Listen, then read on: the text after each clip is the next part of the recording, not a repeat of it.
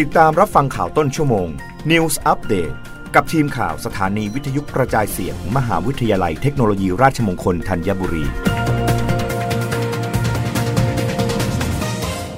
รับฟังข่าวต้นชั่วโมง โดยทีมข่าววิทยุราชมงคลธัญบุรีค่ะ กรมธุรกิจพลังงานกำชับผู้ค้าเร่งขนส่งน้ำมันกระจายตามภูมิภาครับความต้องการพุ่งสูง นางสาวนันทิกาทางสุพาณิชย์อธิบดีกรมธุรกิจพลังงานเปิดเผยว่า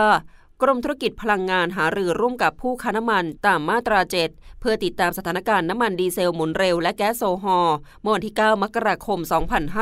2566 ภายหลังการดำเนินมาตรการป้องกัน และแก้ไขปัญหาการขาดแคลนกลุ่มน้ำมันดีเซลหมุนเร็ว โดยให้นำสำรองน้ำมันดีเซลหมุนเร็วออกมาจำหน่าย ตั้งแต่ 28 พฤศจิกายน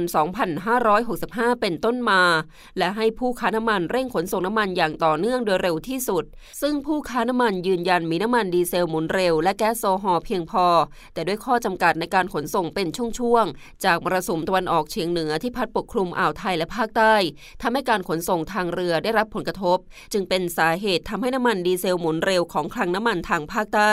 ยังคงมีความตึงตัวในบางพื้นที่ นอกจากนี้สำหรับน้ำมันกลุ่มเบนซินและแก๊สโซฮอล์ กรมธุรกิจพลังงานยังเห็นสัญญาณความต้องการใช้น้ำมันแก๊สโซฮอล์95 และ E20 ปรับตัวเพิ่มสูงขึ้น เมื่อเปรียบเทียบกับช่วงในการของปีก่อนหน้า